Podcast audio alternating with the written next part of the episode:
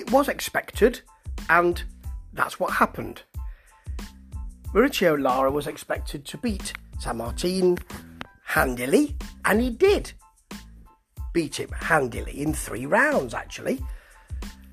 But while it lasted, it was a really good fight, this, because Sanmartin wasn't going to run. His head movement was better. We know that Lara just likes to get in the middle of that ring and fight. And it was a fight in a phone booth some of that time. But um, Lara showed, I mean, he showed his skill in those three rounds. I mean, he, he well, the, the fight started, I suppose, even before it's, the bell sounded, with Sanmartin not being able to get his his um, robe off. So that, that was a sort of precursor of what happened for the rest of the fight for him.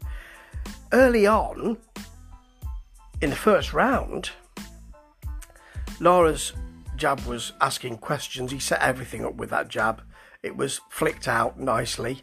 It wasn't a ramrod jab or anything like that, but it just, you know, why more fighters don't don't do this all the time is a it's a head scratcher for me and for other people who watch boxing because it sets up so much. It makes the other fighter wary. It doesn't enable that other fighter to get into their rhythm, and he he did this very well, Mauricio Lara, throughout the, the three rounds. Even in the first round, he was comfortable. He um, he tried some shots to the head and the body. They were all blocked by Sanmartin, but he looked the busier fighter, and that's important. Sanmartin landed a couple of hooks, but there was a very fast right hook from Lara, which just, I think, made Sammartine wonder whether he had the speed here. And Lara turned it on right at the end of that round, but you'd expect that. The second round, we got more of the phone booth fight. Lara was happy to stand in the middle. I suppose he felt that in the first round he wasn't really worried about Sanmartin's power. He said he'd get him out within four, and he did. He looked comfortable in there. He got he got some punches through, and immediately followed up. It's not as if he um, had to make the decision on what, uh, which you get sometimes.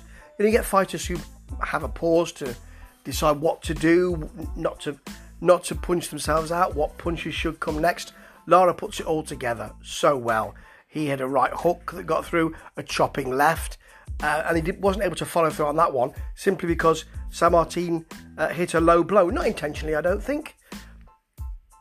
But Lara only took a few seconds, went right back to work.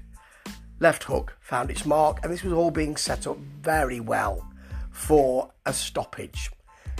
Now, in the third round, you've got Sanmartin coming out giving ex- I mean, extreme head movement.